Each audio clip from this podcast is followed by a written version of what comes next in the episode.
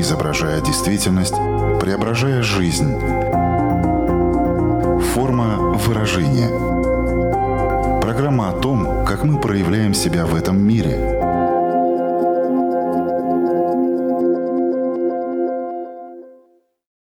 Здравствуйте. Меня зовут Александра Плотникова. В эфире Латвийского радио 4 программа «Форма выражения». Приветствую вас также, если мы встретились с вами на одной из крупнейших платформ подкастов. На первый взгляд, тема, которую мы сегодня будем обсуждать, может показаться очень понятной, потому что в последние годы мы не просто об этом наслышаны, мы в этом живем. Я говорю о неопределенности.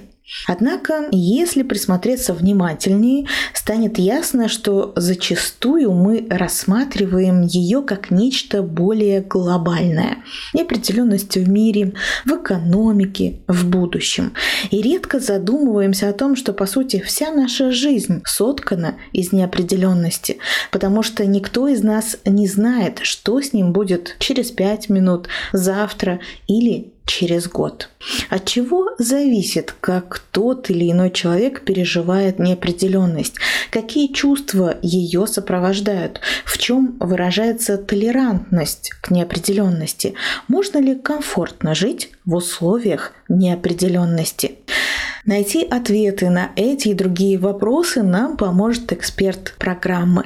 Знакомьтесь с нами на прямой связи из Эстонии, психолог, экзистенциальный терапевт, автор книги «Маршрут перестроен. Как остановить день сурка и настроить свой навигатор на счастье» Светлана Святецки. Здравствуйте. Здравствуйте. Форма выражения – В первую очередь нам нужно разобраться, а что такое неопределенность? Это такое чувство тумана, что-то смутное, непонятное, не оформившееся. Неопределенность, данность бытия. Действительно, мы не знаем, что будет через час, через день с нами, с миром. Почему-то хоть это и данности, мы это знаем, но человеку доставляет это большой дискомфорт и чувство напряжения. Человек хочет какой-то стабильности, какой-то определенности. Он хочет контролировать, потому что неопределенность вызывает в человеке чувство беспокойства и такой тревоги. Но мы не можем знать, э, что будет завтра и как будет завтра. Жизнь такая непостоянная, в ней все время что-то меняется, условия, ситуации, что-то врывается в нашу жизнь. То есть она сама по себе такая активная, спонтанная, динамичная все время происходит что-то новое, и в этом много жизни. Но человек как будто бы боится вот этой жизни, боится вот этой активности, такой бурлящей реки жизни. Ему хочется расставить какие-то точки, да, вот точки этой определенности. То есть, с одной стороны, да, такой парадокс, жизнь полна неопределенности, но человек как будто не готов и не хочет принимать эту неопределенность. Поэтому вот он ищет стабильности, так устроен человек. Я предлагаю привести несколько примеров такой неопределенности, когда мы не переживаем из-за этого сильно. Это вот такая бытовая наша жизнь. Ну, например, как мне кажется, даже когда ты возвращаешься домой после работы, ты же не знаешь, в каком настроении твои близкие, возможно. Или когда ты начинаешь что-то готовить, ты же не знаешь до конца, ну вот у тебя получится тот вкус, который ты хотел или нет. Может, вы могли бы еще добавить в эту копилочку какие-то свои примеры, чтобы люди поняли, что это неопределенность вокруг нас.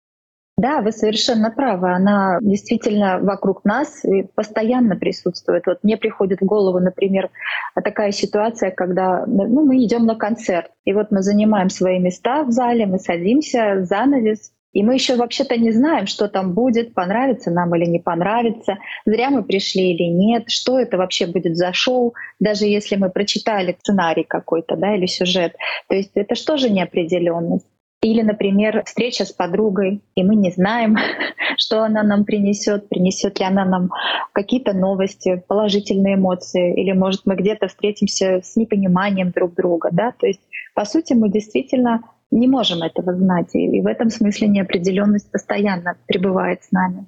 мы об этом не задумываемся, потому что просто уже исторически наша психика приспособилась к этому состоянию. То есть почему мы на это не обращаем внимания и не воспринимаем это как такую неопределенность, с которой нужно что-то делать, например, что-то планировать, что-то контролировать и так далее. Есть вещи, на которые мы реагируем спокойнее. То есть если мы готовим, мы по сути еще не знаем, получится у нас пирог как у бабушки, такой же там пышный, да, если мы по бабушкиному рецепту готовим, пышный, вкусный, или что-то не получится. Мы просто его готовим, да, мы пребываем в процессе, мы не думаем очень сильно об этом конечном результате, хотя, кстати, некоторые думают. Тоже есть люди, которые даже в таких ситуациях сильно беспокоятся.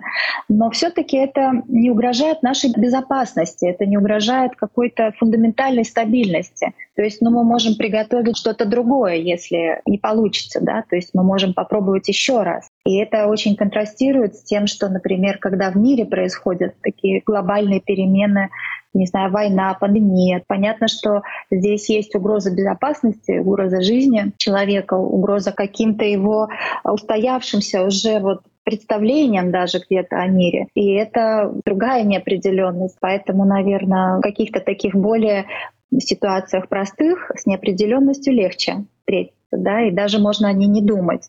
А в каких-то более таких вот сложных, глобальных, где есть угроза безопасности, тем более человеку все-таки сложнее выдержать эту неопределенность.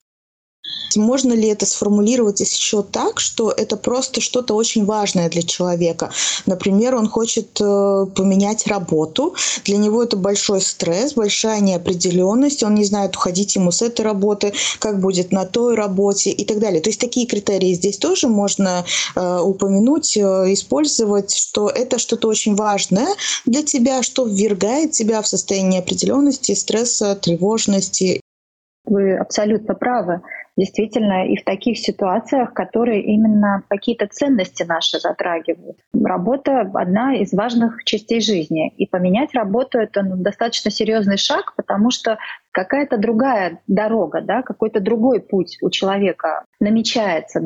И очень многим людям очень сложно принимать такие решения. Страх перемен будет в человеке тоже эту тревогу, а будет ли лучше, а не делаю ли я ошибку.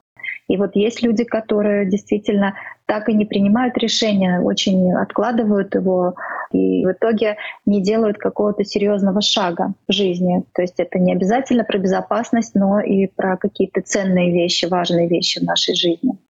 От чего зависит, как вообще у человека выстраиваются отношения с неопределенностью, как он э, себя ведет, как он себя чувствует. Один более тревожится, другой менее. Это все закладывается как-то в детстве. Мы просто смотрим, как наши родители или значимые взрослые себя вели, или нас как-то этому научают. Вот как это пропитывается в нас.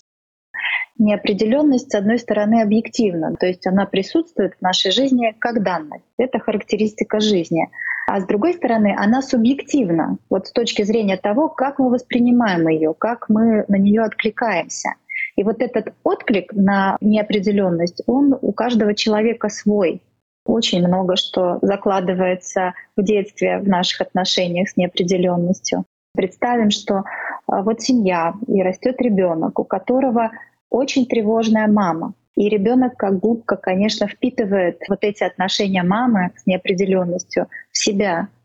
Контроль и планирование свойственно очень многим родителям в плане того, чтобы справиться с неопределенностью. И тогда потом из деток тоже вырастают очень желающие все контролировать взрослые, которым важно планировать. Тут еще есть такой интересный момент э, пустоты.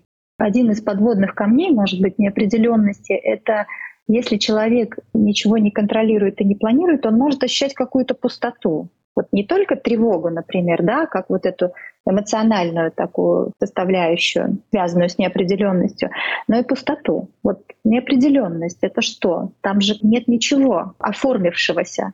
И тогда человек вот ну, начинает планировать, заполнять да, вот эту вот пустоту какими-то делами, планами, деятельностью, чтобы избежать неопределенности, чтобы придать какую-то определенность да, вот этому моменту, этой неделе, своей жизни, жизни ребенка, да, если мы о семье говорим. Некоторые строго-строго по расписанию, допустим, живут.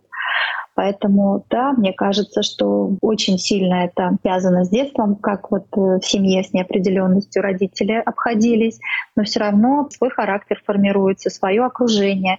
И там есть уже другие вариации того, как он будет с неопределенностью встречаться. Но для ребенка все-таки очень важно, чтобы э, была вот такая здоровая, надежная привязанность со взрослым, например, с мамой. Если у него этого не было в детстве, то вот такая вот безопасность, стабильность такая относительная хотя бы мира, она нарушается. И тогда большая вероятность, что в будущем человек, да, взрослый, он будет очень бояться сталкиваться с неопределенностью, пытаться ее избегать, он будет очень сильно тревожным. Эти моменты, конечно, играют большую роль в детстве. Форма выражения. Часто говорим, у меня есть чувство неопределенности, но это чувство или это все-таки состояние, в котором мы находимся?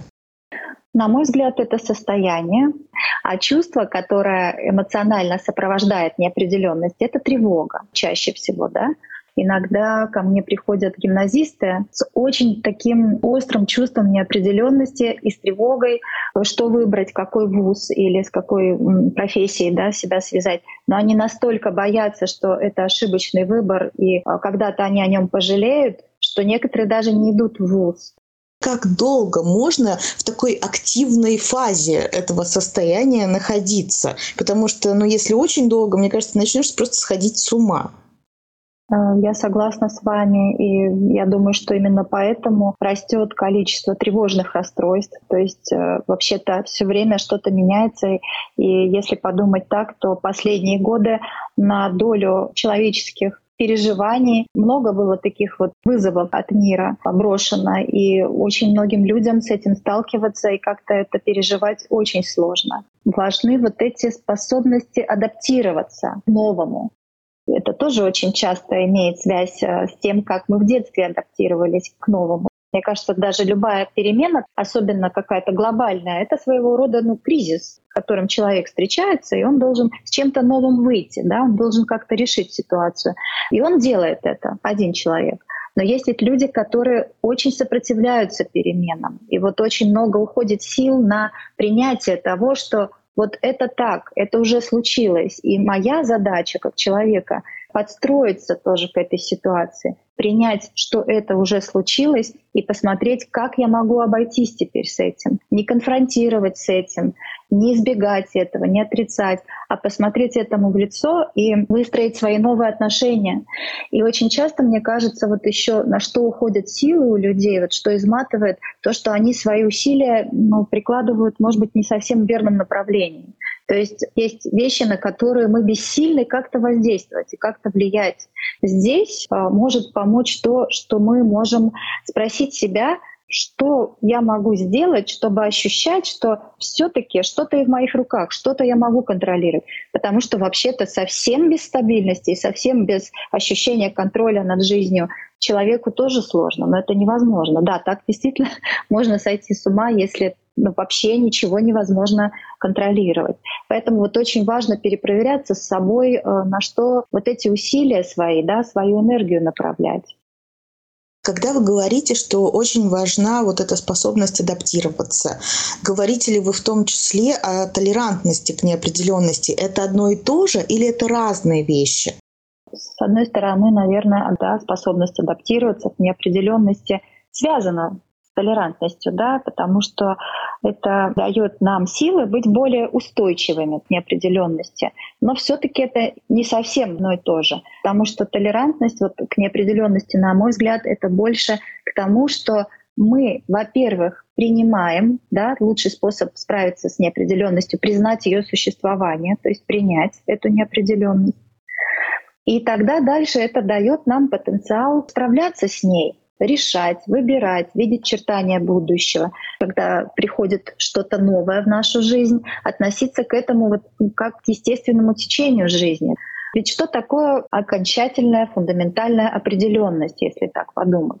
Мне кажется, она есть только, наверное, в смерти. Там, где смерть, там нет уже ни активности, ни движения, ни новизны, ни возможностей, ни свободы. Вот все. Это вот такая определенность страшная, да, пугающая, которую мы знаем.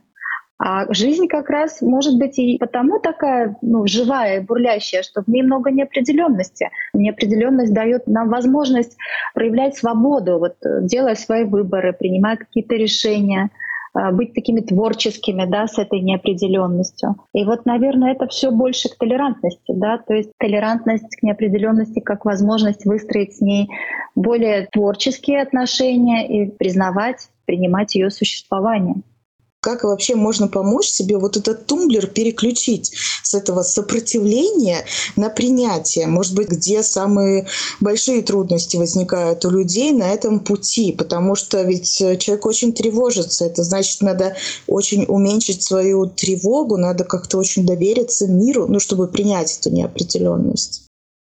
Ну, действительно, люди очень по-разному неопределенностью встречаются. Если мы говорим о терапии, да, вот когда приходит человек э, такой боящийся этой неопределенности и с высоким уровнем тревоги, то чтобы дойти до принятия неопределенности, важно поработать бы с тревогой. Тревога приходит иногда, чтобы нас подтолкнуть к чему-то, подсказать нам, что, может быть, мы не в ту сторону смотрим и что-то бы другое нам сделать. То есть какое-то смутное чувство, которое нам о чем-то хочет сказать. И вот если мы постепенно в терапии ищем ответы на эти вопросы, да, вот что это за тревога, для чего она приходит, потом мы можем подходить к этой неопределенности, смотреть, так что же в ней пугающего, а как по-другому с ней можно на что действительно можно повлиять, где можно для себя больше почвы под ногами обеспечить в ситуации неопределенности. Таким каким-то образом, скорее всего.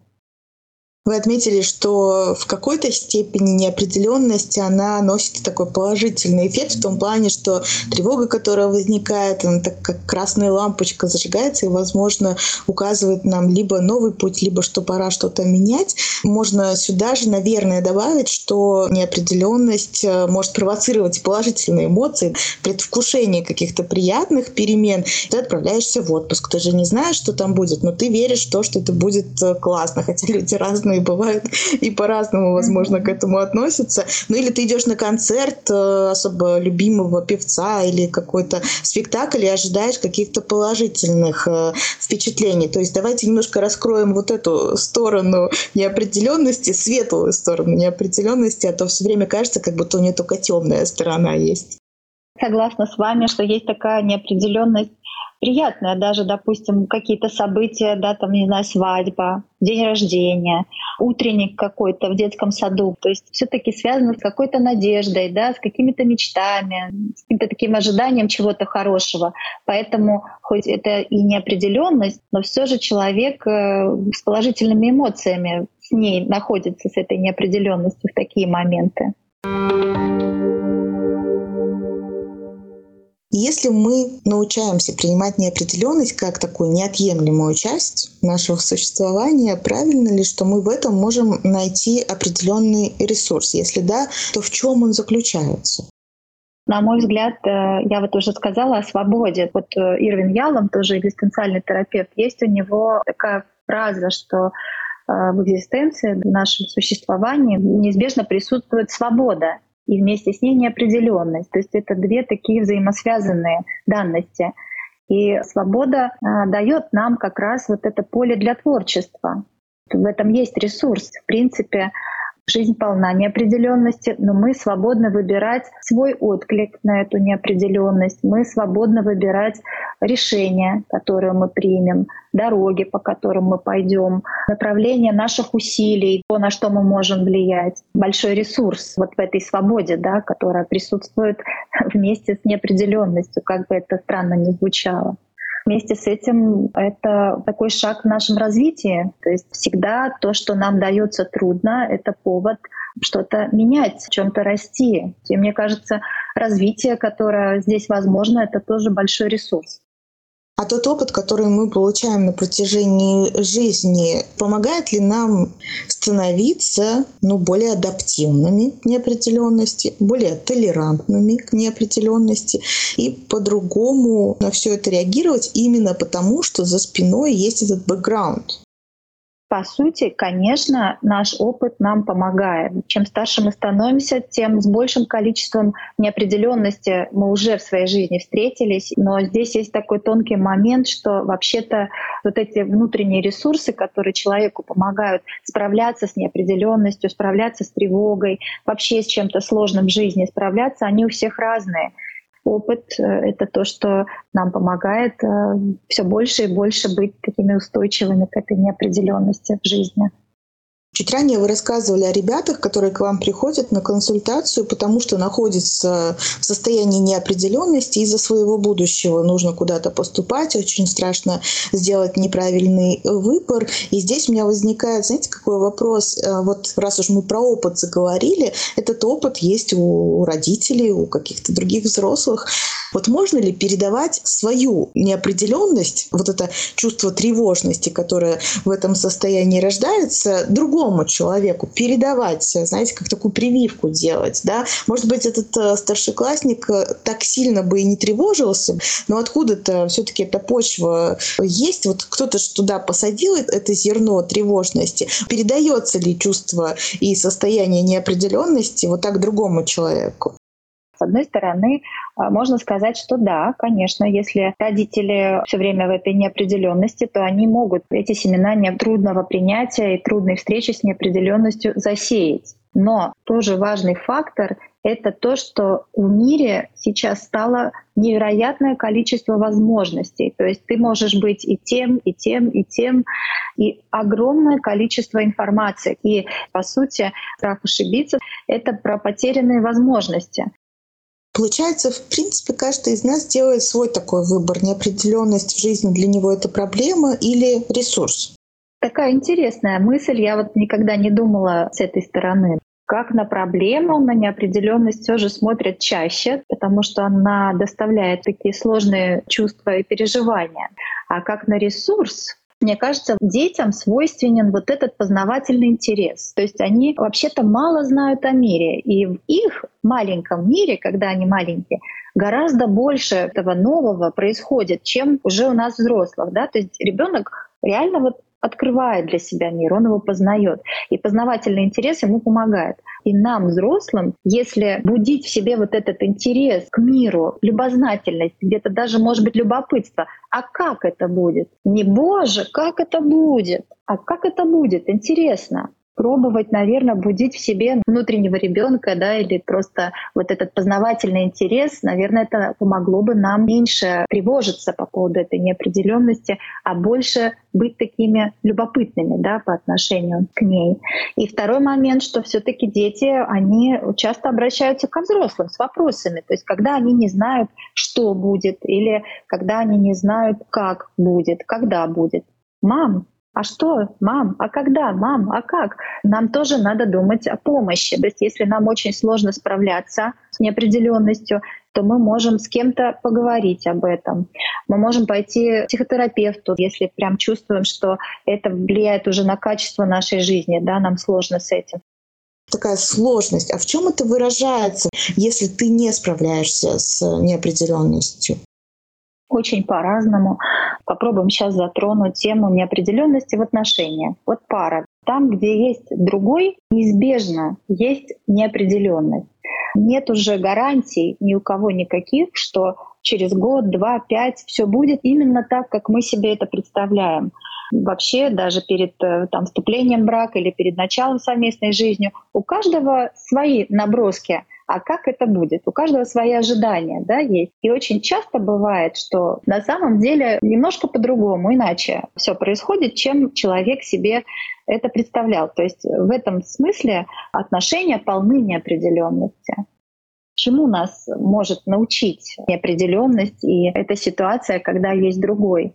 А тому, что, во-первых, не только с другим человеком есть неопределенность, но и с нами. То есть другой человек также испытывает какую-то неопределенность. И вот э, люди по-разному в отношениях справляются с этим.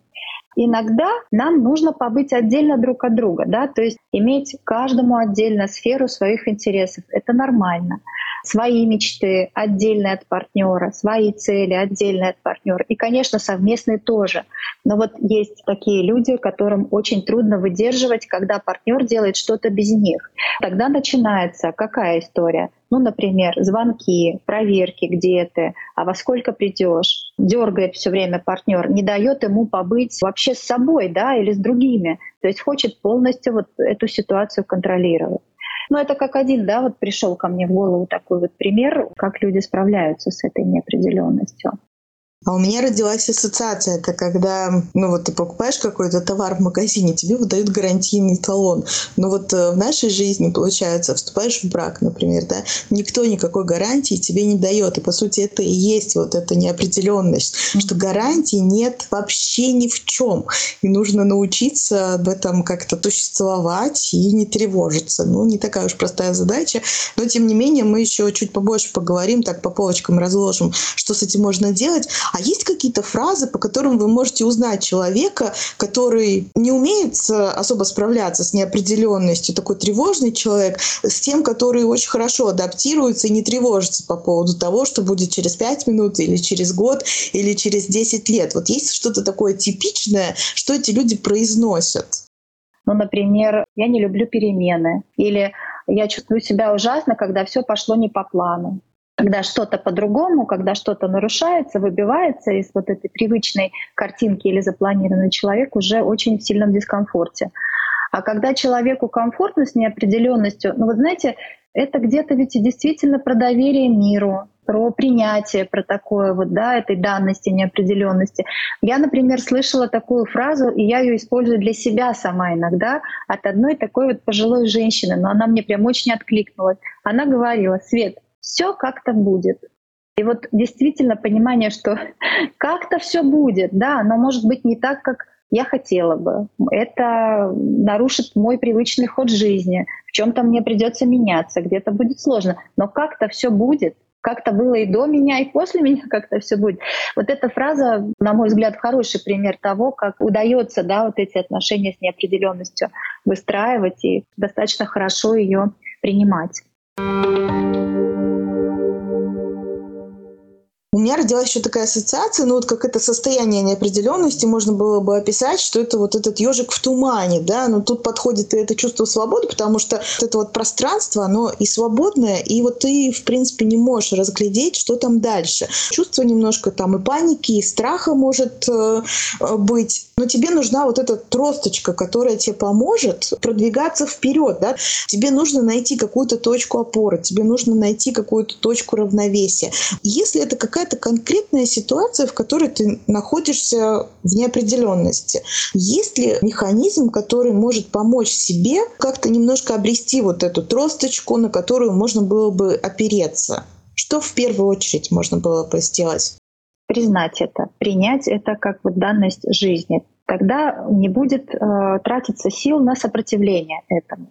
Дальше представим, что вот хорошо, мы знаем, что неопределенность есть, и сейчас мы находимся в такой ситуации. На мой взгляд, опорой может быть время, которое я даю себе, чтобы осмотреться, к этому туману присмотреться, попробовать для себя найти какие-то контуры, которые там появляются. Второй момент — это, наверное, про опасность и безопасность. То есть еще ничего не понятно в этом тумане, но если вдруг появляется какая-то опасность, то тогда я должна как-то на нее реагировать. Бежать или драться, а может быть и замереть. Иногда и это нужно, чтобы выжить. То есть вот здесь еще ну, что-то включается про реальную опасность. И третий момент, наверное, опора — это все таки наш опыт. То есть надо вспомнить, что вообще-то уже какие-то такие неопределенные ситуации, где нам было некомфортно, непонятно, страшно, они уже в нашей жизни были, но все таки мы их преодолели. И как-то все получилось, и может быть даже неплохо для нас все получилось. Как-то мне видятся такие э, моменты. Это первое, что приходит в голову. В ходе нашей беседы прозвучало уже очень много разной информации, которая может помочь э, справляться э, с неопределенностью. Давайте попробуем вот сейчас так э, обобщить, расставить по полочкам, как жить комфортно в условиях неопределенности. Один из таких моментов – планировать свою жизнь. Возможно, нужно планировать более ближайшее свое будущее. Вы так сказали. Интересно, Александра, как комфортно жить в условиях неопределенности? Я подумала, а возможно ли прямо, чтобы вот мы жили комфортно.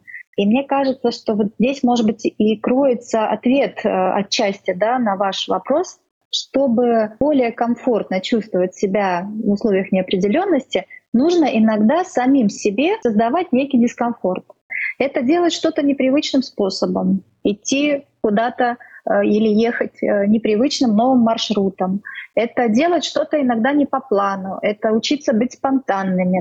А с другой стороны, конечно же, мы не можем не планировать вообще ничего. То есть нам нужны какие-то цели, нужны какие-то вот эти красные флажки в конце пути. Мы должны понимать, чего мы хотим. Важно такое умение другие планы строить, исходя уже из новой ситуации. Да? То есть это и про адаптацию к новому, и про то, что мы можем вот эту свою свободу в каких-то рамках, которые у нас есть, все равно проявлять. То есть тоже планировать, но уже менять эти планы, исходя из контекста ситуации, которая с нами произошла. Человеку важно понимать, чего он хочет. Вот что я хочу, задать себе этот вопрос. И тогда, исходя из этого, планировать что-то да, вот в своей жизни, какие-то события, мероприятия, какие-то цели, опять-таки. Да, и люди есть более организованные, менее организованные. Кто-то очень любит планировать, каждую мелочь прописывать, а кто-то не очень это любит. У кого-то в голове больше держится, да, что он должен делать. И мне кажется, что нету правильного и неправильного, просто кому что больше подходит. Но еще такой один момент, когда ну, вот что-то происходит, э, каждый из нас тоже выбирает, э, как ему на это реагировать. То есть направляет свой фокус внимания. Ну вот кто-то будет на тревогу, кто-то будет больше на то, что происходит здесь и сейчас, кто-то будет больше думать о будущем и так далее. Наш фокус внимания, как его так направить, чтобы нам это помогло справиться с неопределенностью в той или иной ситуации. Мне кажется, что само это осознание, что мы можем выбирать свой фокус, оно нам и может помочь. Помните, я уже говорила, да, что с одной стороны это объективная ситуация, что неопределенность как данность, да, вот она есть. Но другой, как бы мы субъективно выбираем свой отклик на эту неопределенность то, что нам свойственно, оно свойственно, но если мы замечаем, что мы реагируем очень сильной тревогой и теряем ориентацию совершенно да, в этом мире, то это проблема, которую нам бы хорошо решать. Если мы не можем справиться сами или там вот при поддержке других, да, может быть, окружения или с кем-то поделившись, тогда можно идти за помощью к специалисту, стараться все-таки разобраться с ним, позаботиться о себе. В нашем разговоре уже звучало то, что вот помочь э, себе в эти непростые моменты можно, если найти что-то, что можно контролировать. Но что мы можем контролировать? Наверное, свои мысли, какие-то слова, поведение. Но внешними обстоятельствами зачастую мы все-таки не можем никак распоряжаться. Но особенно вот если мы говорим, например, про пандемию, это событие, которое у нас просто выбило почву из-под ног. Вот, например, что там можно было было контролировать. То, как я к этому отношусь, Могу контролировать, как вы правильно и сказали, вообще-то свои мысли, свои чувства, свои решения. Я могу ну, контролировать да, свои выборы. Я могу контролировать э, то, на чем я буду фокусироваться, то, чем я буду заниматься.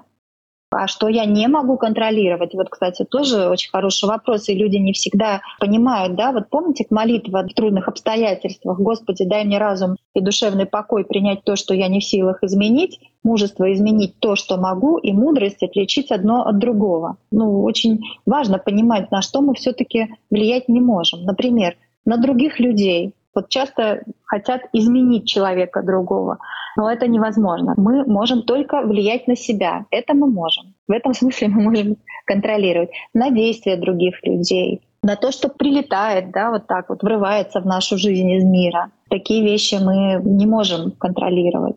То есть вот важно очень действительно провести эти грани и тогда уделять внимание, время, энергию тратить на то, что мы можем. Это дает нам все-таки почву под ногами, какую-то уверенность, и мы тогда не дезориентированы в такой неопределенной какой-то ситуации пищи для размышлений мы дали сегодня, я думаю, очень много. Наша программа постепенно подходит к концу. У нас есть такая рубрика «Домашнее задание». Какое домашнее задание мы могли бы дать в рамках обсуждаемой сегодня темы? А вот, наверное, Александра, вот то, что я тогда сказала, да, что это может быть хорошей практикой, это вот как такая тренировка в толерантности, в неопределенности. Это все-таки специально для себя создавать ситуации, которые не очень ну, определенно, да, то есть доля дискомфорта, какая-то новизна и что-то неизвестное в этих ситуациях есть. Ну, например, как я сказала, да, можно не идти привычной дорогой, не ехать привычным маршрутом, попробовать делать э, что-то непривычным способом. Например, вот вам свойственно ждать что вам кто-то позвонит и пригласит, там, не знаю, пообщаться, да, подружка, а попробовать саму инициативу проявить. То есть, ну, делать что-то непривычное, делать что-то такое новое. И вообще, кстати, изучать что-то новое, там, другой язык, какое-то творческое занятие. Там же тоже очень много неопределенности. Мы не знаем, что будет, мы не знаем конечного результата, но мы можем пробовать это делать. И мне кажется, вот это и может служить такой вот хорошей практикой, хорошим упражнением для того, чтобы и понимать, да, учиться, что неопределенность сильно присутствует в разных проявлениях нашей жизни, и учиться с ней как-то справляться лучше с этой неопределенностью. Выбор есть э, у каждого человека, он свободен выбирать, пробовать ему что-то менять в своей жизни, да, и особенно в ситуации, которая для него сложна, или не решаться на это, отгораживаться от этого. Разным людям тоже нужно разное количество времени для того, чтобы созреть к чему-то. Это нормально. То есть у каждого человека есть выбор, но а, маленькими крупицами всегда можно пробовать э, что-то менять, да, и делать по-другому, и наблюдать за собой, что меняется в вас, как это меняет э, вот этот отклик на то, что происходит извне, да, ну, как-то все будет меняться. Но то, что каждому нужно свое время, и не всегда человек готов сразу что-то делать, это тоже так, и это нормально. Полностью с этим согласна и надеюсь, что наша сегодняшняя программа поможет э, получить э, новые знания. Эти знания тоже помогают делать, э, возможно, более осознанный выбор и вообще в целом облегчают э, принятие того или иного решения. В любом случае, сегодня прозвучало очень много такой информации, которой можно воспользоваться и которая может улучшить качество жизни, если ею действительно пользоваться, если ее применять. Но это ваш выбор. Напомню всем, что сегодня вместе с нами была психолог Светлана Святецки. Спасибо вам большое за этот э, очень интересный, познавательный и в какой-то степени даже необычный разговор, потому что, возможно, кто-то до этого даже не задумывался о том, насколько же много неопределенности в нашей жизни. Светлана, в заключение, резюмируя все то, что мы сегодня обсуждали, хочется ли вам еще что-то подчеркнуть, какую-то мысль или что-то просто пожелать нашим слушателям? Хочется поблагодарить вас, Александра, за интересную беседу. Некоторые вопросы, которые вы задали, это вопросы, которые я не так формулировала для себя, и мне было очень интересно немножко с других ракурсов посмотреть на неопределенность, да, на какие-то ее моменты, поблагодарить и пожелать всем по мере своих сил и возможностей как-то принимать все-таки эту неопределенность и не видеть в ней только что-то отрицательное, потому что это все-таки большая возможность для нашего развития, для того, чтобы мы как-то росли. И это, мне кажется, здорово. Лично я всегда говорю себе, что все, что не делается, все к лучшему, только что именно к лучшему, мы узнаем чуть позже. Видимо, так я справляюсь с неопределенностью. И, кстати, всегда спустя какое-то время я нахожу ответ, зачем это нужно было, и, как правило, этот ответ со знаком плюс. Что ж, на этом я, Александра Плотникова, прощаюсь с вами ровно на одну неделю. Встретимся на радиоволнах или на крупнейших платформах подкастов Apple, Spotify, Google. Выбирайте место встречи, буду вас там ждать. Хорошей вам недели. Пока-пока. Отражая время, изображая действительность, преображая жизнь. Форма выражения – Программа о том, как мы проявляем себя в этом мире –